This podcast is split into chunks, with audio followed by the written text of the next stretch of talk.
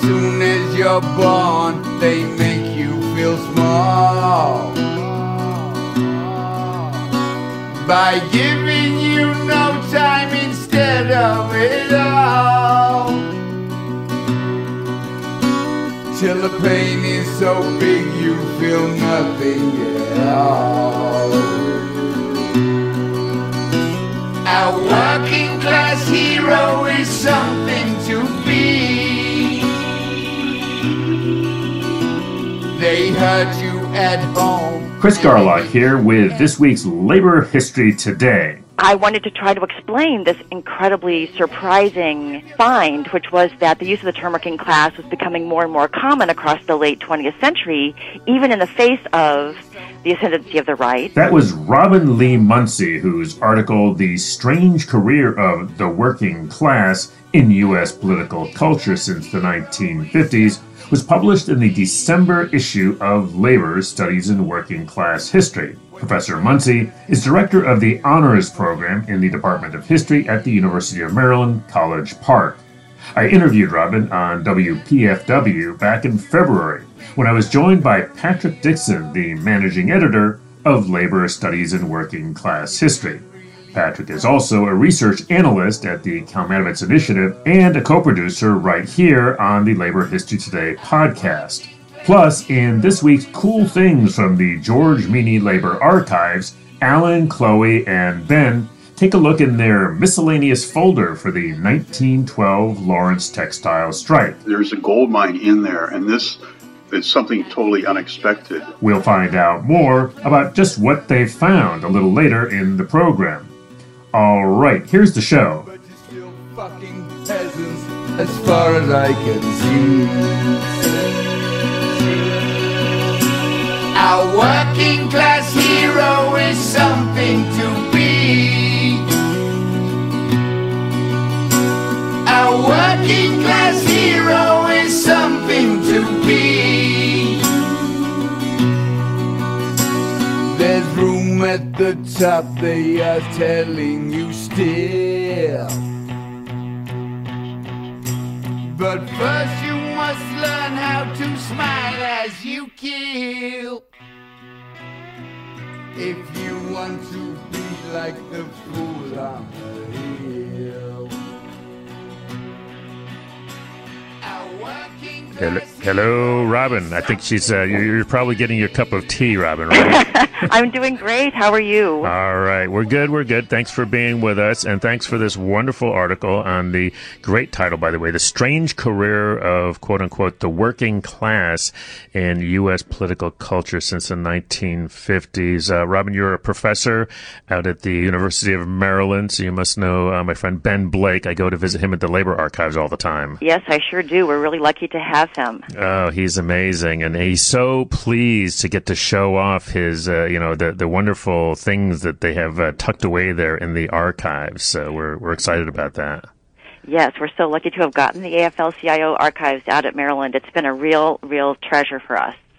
Yeah, you've done, by the way, just an amazing piece of work. I mean, you've looked at uh, publications, most notably the New York Times, but a number of other publications over a huge span of time, sixty, seventy years, at the use of the term working class in this country. And I want to get into the research on that, but I want to have both of you kind of give me your idea of what you think working class actually is. Uh, Robin, why don't you go ahead and, and, and talk about that for a bit? Right. Well, I the the way that I would use the term working class is different from the way that the people I studied use the working class, and I think that that was one of the uh, most important findings that helped me explain the kind of explosion of the use of the term working class in the U S in the late twentieth century and especially the early twenty-first, in a society which, as you said, is usually, usually is, is eager to represent itself as classless or as entirely middle class.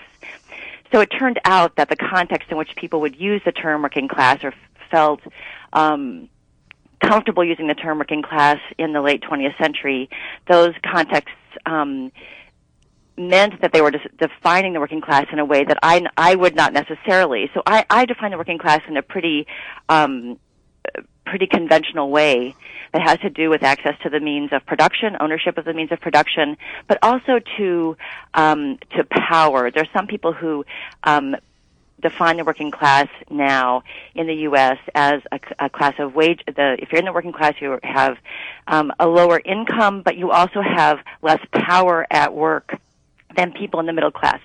So if you supervise people, for instance, in the workplace, you don't fit as easily into a working class um, uh, category as you would if you didn't. So um, I kind of combined that with uh, the conventional uh, use of the term. Patrick and I were talking uh, before we came on air about this, you know, that it, it gets confusing. You know, my, my, my dad always had this, you know, very sort of simple, and my dad was a labor historian, and we would say, you know, you're, you're, there's only, you're, you're one of two classes. Either, you know, you work for people or people work for you. Mm-hmm. And, and that was his definition. And, and while I think in some ways that is a, it is a really good, clear dividing line, because, you know, his point was that what I think a large part of what you're talking about was that people get confused, right? Mm-hmm. Because in this country, maybe you work for somebody, but this is what Patrick and I were talking about. You make a lot of money. So mm-hmm. if I work for somebody, but I make, uh, you know, half a million dollars a year, you know, I don't control the means of production, but I'm well paid. Am I working class? Right, I think that that has been a, a source of confusion in some ways, but but it may be not as, as confusing as um, some of us would imagine. Because, and I say this because um, if you look at um, uh, polls, you know, people who are, are are polled and and asked since the nineteen fifties, are you what class are you in? And if they're given the choice of working class, middle class, um, lower class, you know, poor and or rich, about half the people identify as working class over time, and about half identify as middle class over time. That actually hasn't shifted much. Hmm. And that, it's a surprising statistic, I think, for a lot of us, because we have kind of fallen for the representation of the country as overwhelmingly middle class since the since the mid-century. Um, but that is that turns out to be a representation of the country that comes from the media and from, not from ordinary Americans who in some kind of survey would actually be as likely to identify as working class as middle class. And that that, that is consistent over time suggests a um, pretty, pretty great clarity among people about where they think they fit into the economy and society. Well, I want to talk about your, your article, uh, which, you know, you take a look at the use very specifically the use of the term working class. And I'm looking uh, uh, at this. Uh, I, I like charts because they're it's a good chart. It's a good chart because it really shows graphically. You know, you start back in the thirties and goes up to the two thousands.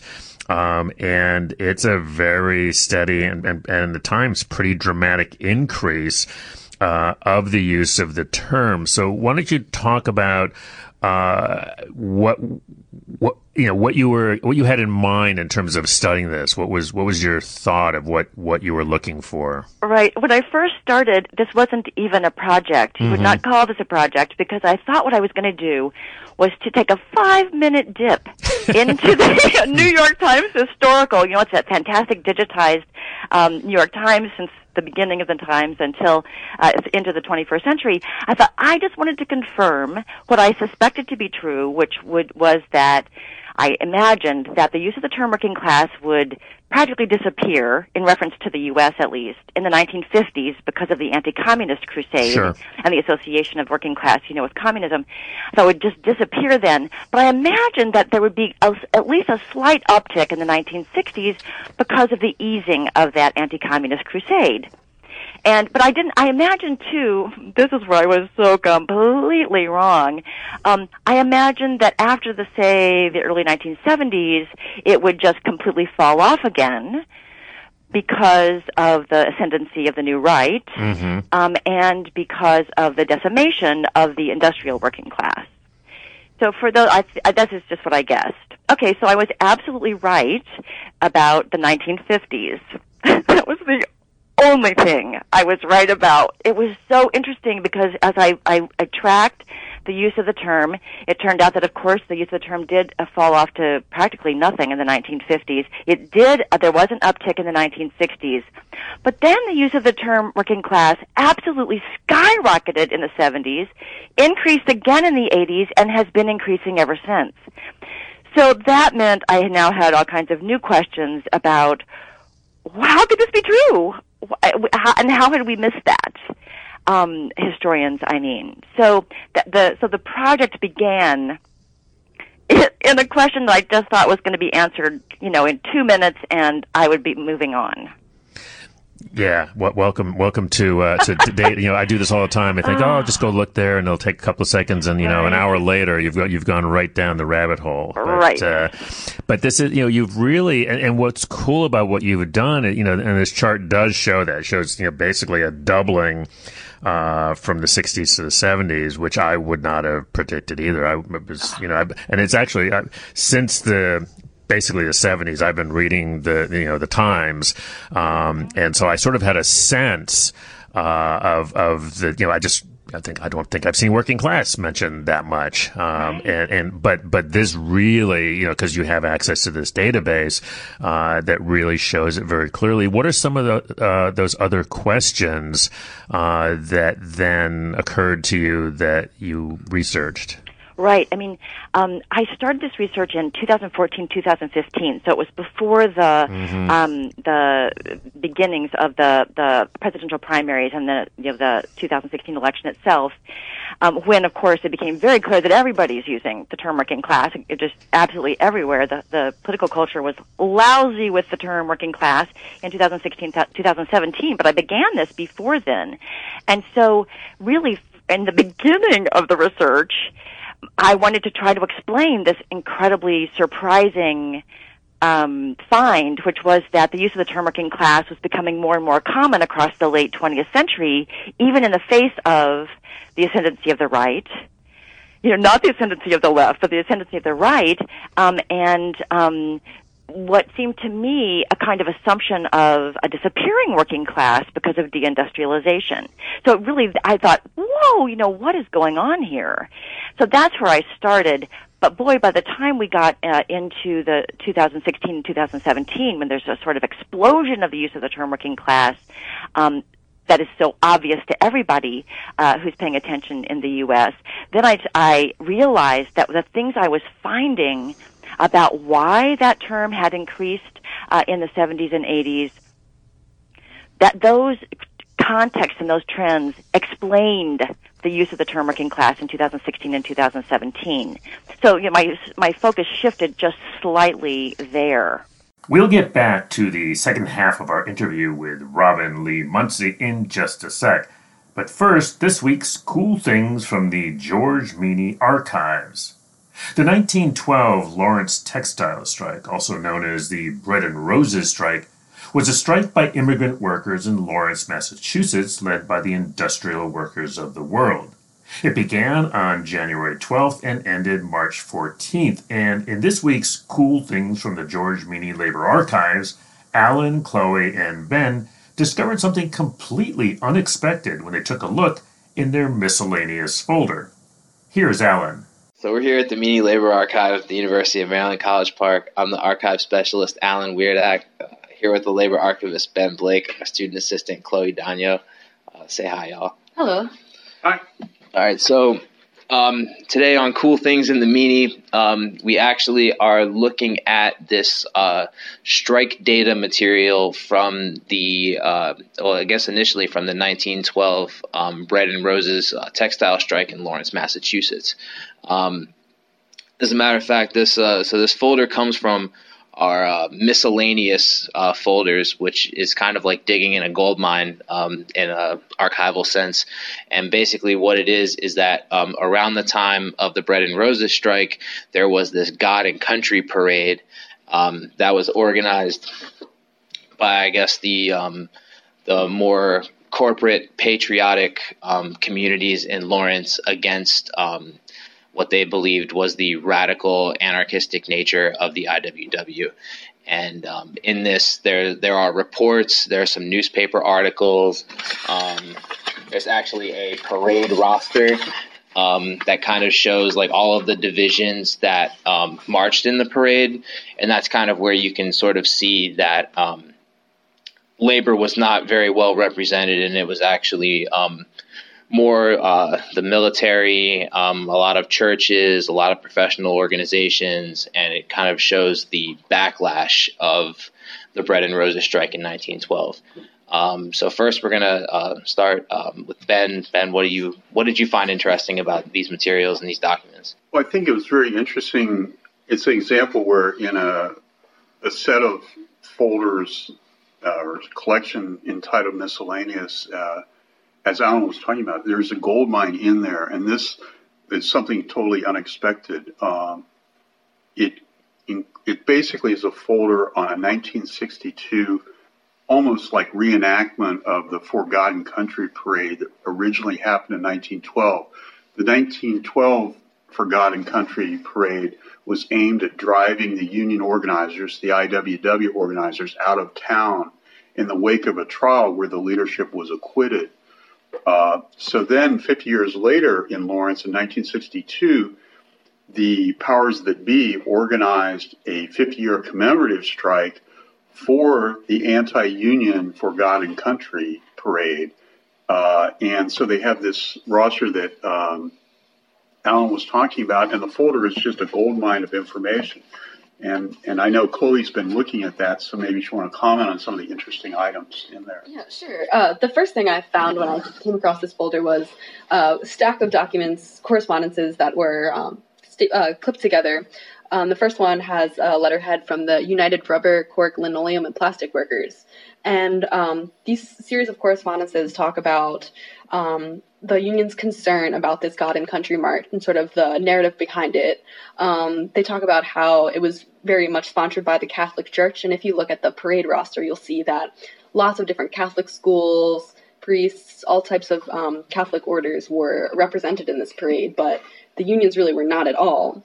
Um, and um, it kind of talks about just the wider implications of this, that union history is not taught in schools, and um, the I W W was the only group that came in to help these struggling uh, strikers. No one else would, um, no one else would help them organize, but the I W W came in and um, ended up, even though even though people ended up dying in this in this strike, um, it was kind of a win, and it had a really important legacy.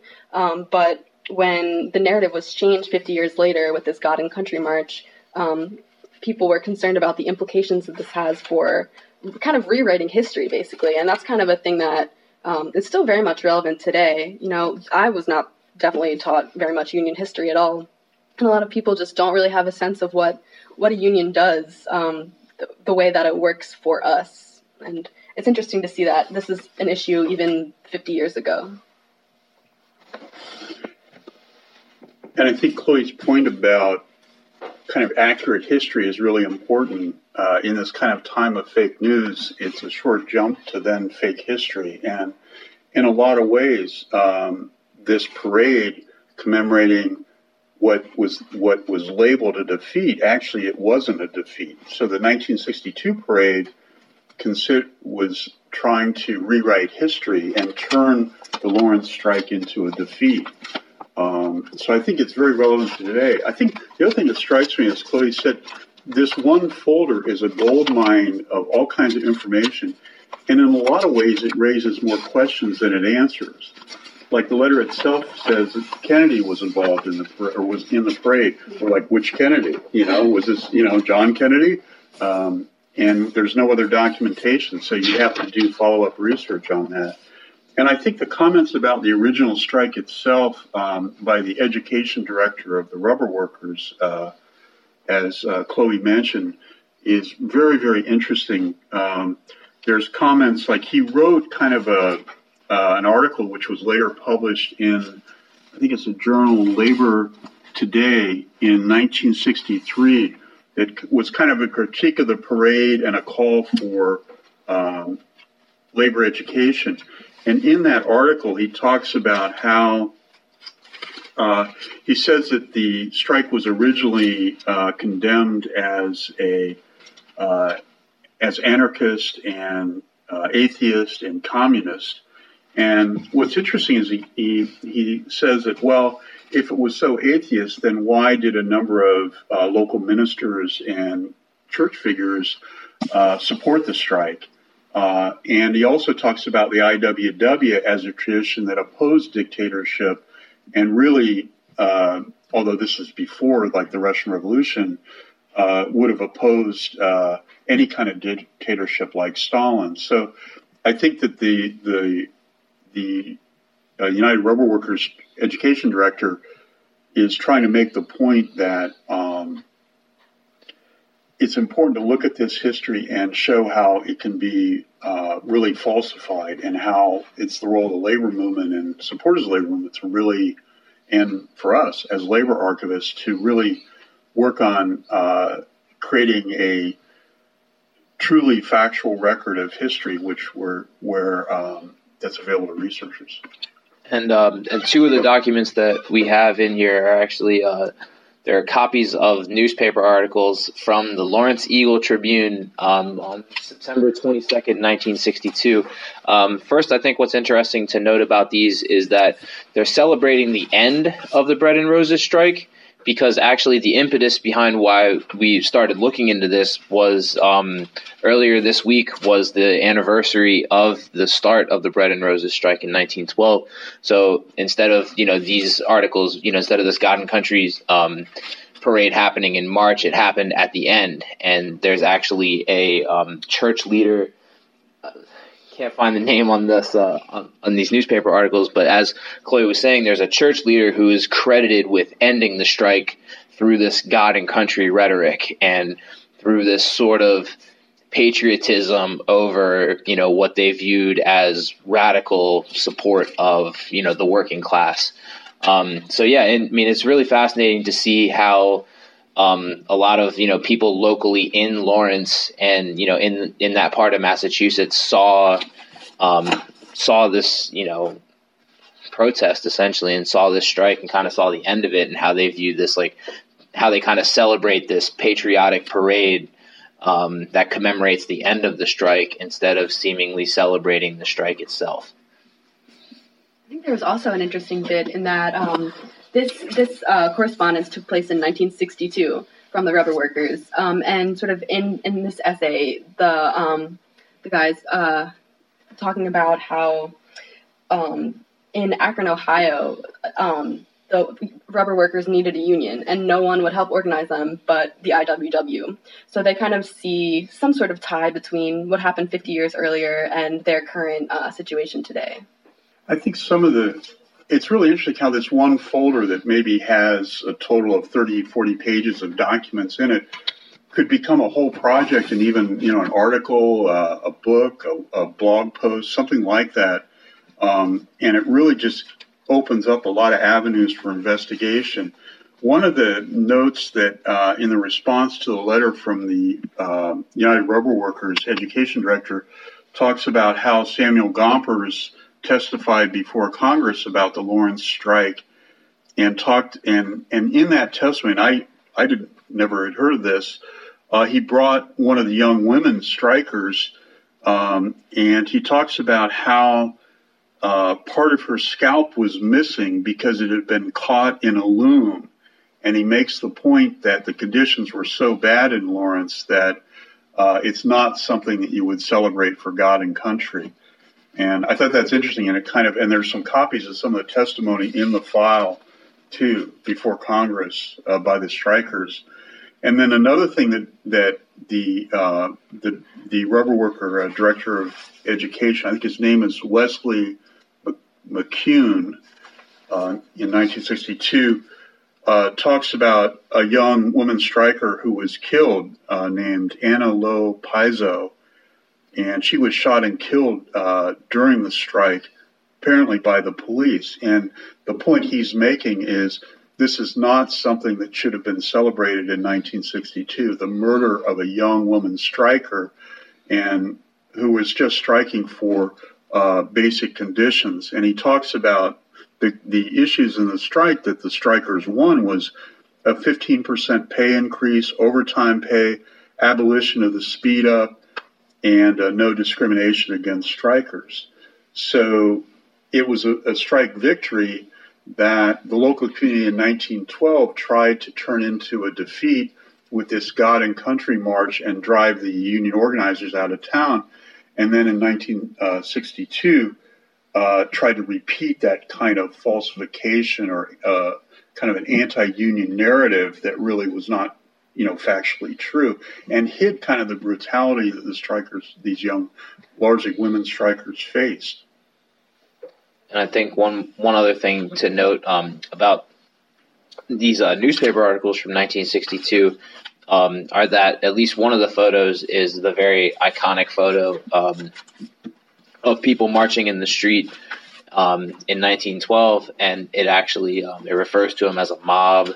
Um, it kind of celebrates. It, it calls the strikers militant, and it has um, the police uh, holding them at bay. And just, you know, some of the language in nineteen sixty-two of how they refer to strikers and radicals, um, I found really fairly fascinating and not what I expected for the time. Is there anything to add? I'm good. Chloe? That's it. Okay, cool. Well, this has been uh, Cool Things at the Meany. I'm the archive specialist, Allan Wierdak, here with the labor archivist, Ben Blake, and our student assistant, Chloe Danyo. Thanks, y'all. That was this week's Cool Things from the George Meany Labor Archives. Now, back to the second half of our interview with Robin Lee Muncy, whose article, The Strange Career of the Working Class in U S Political Culture Since the nineteen fifties, was published in the December issue of Labor: Studies in Working Class History. Let me just uh, reintroduce you. Uh, it's Chris Garlock hosting uh, Arise for Bill Fletcher here on W P F W. Our guest is Robin Muncy. She's written a terrific article called The Strange Career of, quote-unquote, the working class in U S political culture since the nineteen fifties. It's in the December issue of Labor: Studies in Working Class History. And we have the associate editor, Patrick, is that your uh, title managing there? Editor. Managing editor. Ooh, even better. I like managing editors. uh, of, of that. And so let me ask you, Patrick, as the managing editor of the publication, mm. um, which is, by the way, uh, extensively footnoted. It's uh, I had to read all the footnotes. It was very, uh, you know, so it's it's really well documented. Documented, but so did I. I'm sure. But what are what are some of the things that, that stuck out to you in, in working with Robin on this? Uh, we thought this was uh, really fortunate that we got this article because, as you've described, it wasn't just uh, it wasn't just outstanding research. It was extremely timely, it, and I think, as as Robin mentioned, when. When when the article was started, it didn't seem necessarily as important and as as, as relevant as it was today. Today, mm-hmm. But by the time we were ready to go to print, it was, you know, I think a, a valuable contribution to to these the, to these sorts of conversations. And the term working class, as as it appears in the New York Times, clearly is something slightly different mm. from the definitions that we might have discussed as we opened the show.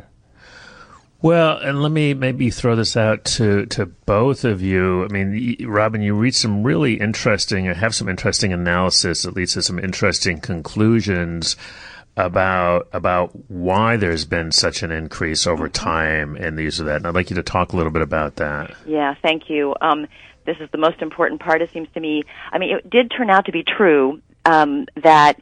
in part, the increase in the use of the term working class in the sixties and, and early seventies, and this would continue to be true now, uh, was the relaxation of the anti-communist crusade and the kind of readmission of the left into mainstream political conversations.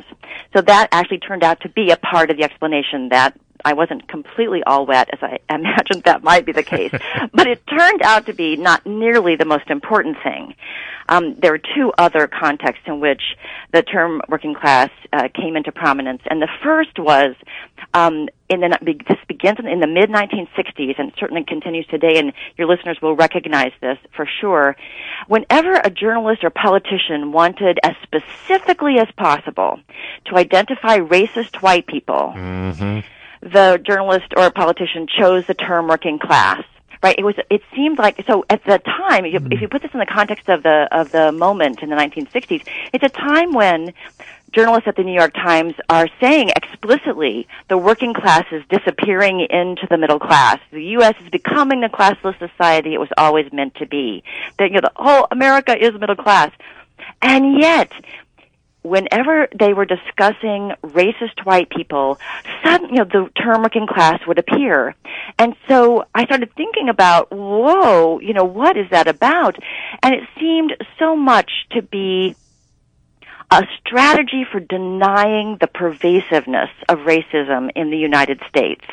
Because if you'd said, oh, these people who are spouting racist epithets are trying to keep black people out of their workplaces, if you'd said they're middle class, you'd be identifying them with the whole country. Wow. Right? Yeah. But if you say they're they're working class in a context in which the people in your, your publication are, are identifying the whole of the country really as middle class, then if you say they're working class, then you're containing it. You're seeming to say, oh, only this little pocket of Americans is racist, right? This little pocket. And that becomes even more common and I think even more detrimental and um uh obfuscating as we get into the seventies and eighties, because in the seventies and eighties and since then, and, and again, you know, listeners will recognize this as being the case now, so often the working class is represented as, in fact, in the process of disappearing because of, of deindustrialization and the identification of the working class as wholly blue collar, and, you know, the, the refusal to identify service workers, for instance, as working class. So the great thing about identifying um, the uh, white racists as working class is that it seems like they're only a small part of the U S and they're disappearing. It's a way of marginalizing, isn't it? Yes, and of saying that, oh, that, and denying structural racism, denying the, the pervasive racism, you know, among all white people in the U S. It's a way of saying it's going to die out on its own. Look, it's going to die out with these dinosaurs who are um, a part of a class that's disappearing anyway. We, there's nothing you have to do to get rid of this. It's going to die out with them. Patrick? The omission of people who aren't white from the working class seems striking too. Oh. So you have, it seems, many newspapers and television stories about Cabr- Cabrini-Green, for example, through the sort of seventies and eighties, the large uh, public housing right. development in Chicago. But it's not described as a working class community, it's described as a ghetto sometimes. Mm. And it's often framed, it seems, not as a sort of systematic Uh, systematic consequence of the way in which, I don't know, American capitalism works, but more the result of failed housing policies, failures in design, that uh, there wasn't enough green space, or there was too much green space, that there were too many floors, and that there were, or there weren't enough floors. Mm. It's something sort of beyond the the control. And, and here's another thing that that uh, I think is either explicit or maybe implicit in, in, in what we're talking about is that I often feel like working class, it's kind of funny, it can cut two ways. On the one hand, it can be a bit of an epithet, you know, working class, especially when associated with racism. But it can also be something, you know, and, and, and Trump used this to some to some extent, you know, in terms of of, of almost sort of uh cr- credentials, you know, working class, working with your hands, building things, you know, a doer, right, as opposed to a politician, um, or, you know, or, or, or a wealthy person, which, you know, this is a guy who was a multimillionaire by the time he was out of diapers, as far as I can tell, right? So, but he really, you know, presents himself as a, as a working class kind of guy. Right. I think that the way he defines the working class, however, I mean, a lot of people may have noticed that he actually used the term working class in his recent State mm-hmm. of the Union address. And he's, the way he uses it there is completely consistent with the, what's emerging in the nineteen seventies and eighties, in that um, it is just never the case that the enemy of the working class or the opponent or the oppressor of the working class in the seventies and eighties is represented as an employer, as a corporate interest, as a capitalist. The enemy is s- somebody else. I can go into that later if you'd like me to. But that's true for, that's true uh, for uh, Trump as well. He defined the in his State of the Union address, he identified the enemy of the working class, the oppressors of, of uh, the U S working class, as illegal immigrants and the political class that protects them. Mm. Right? That has nothing to do with the workplace. It has nothing to do with the means of production. It has nothing to do with property ownership at all. Ooh. Right? It has only to do with, it has something to do with immigrants. It's like the people who are oppressing the U S working class are immigrants. And of course that is, as Patrick said, that is a way of, of denying who's in the working class, because, of course, immigrants are in the working class. Mm-hmm. So it's that, that use is a way of splitting, or has the effect, I think, of alienating workers from each other, but also ignoring the workplace and, and, um, uh, capitalist interests and corporate interests as the oppressors of workers, both immigrant and native born.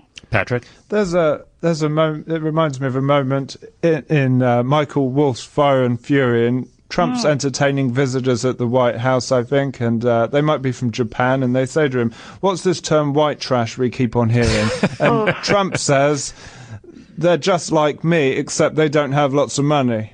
Ah. And I, I don't, haven't got the, the research that, to, that, uh, to to uh, to support this claim in the way that you have here, Robin, with such sort of thoroughness, but the rise of the term working class and the rise of the term white trash, that seem perhaps they coincide in some way. I'm not sure.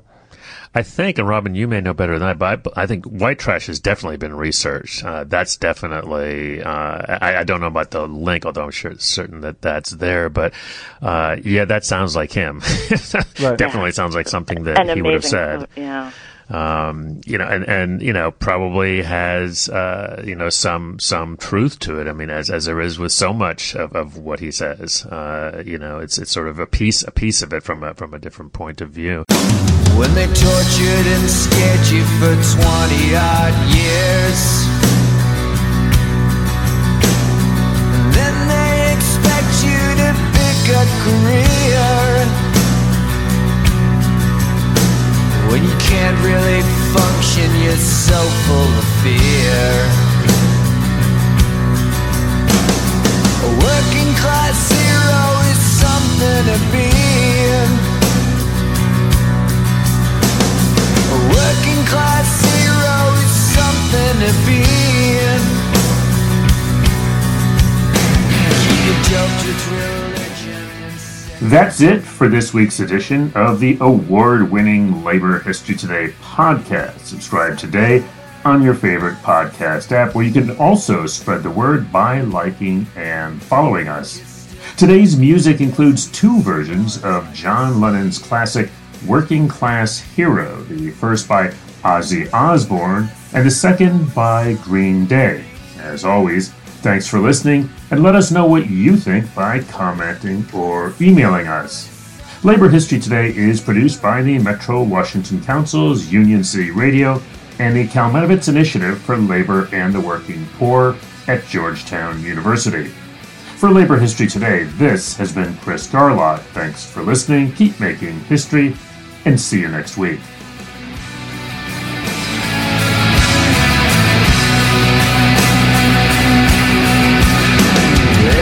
Top, they're telling you still, but first you must learn how to smile and to kill.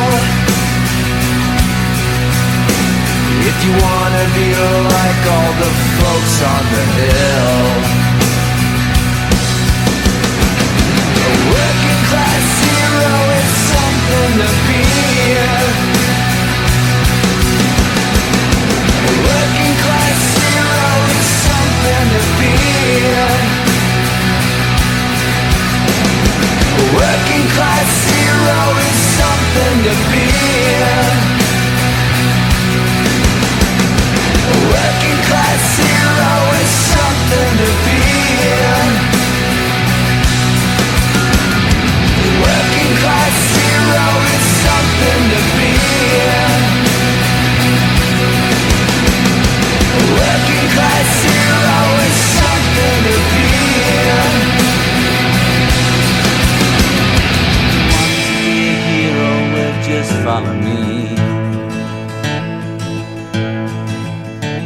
If you want to be a hero, well, just follow me.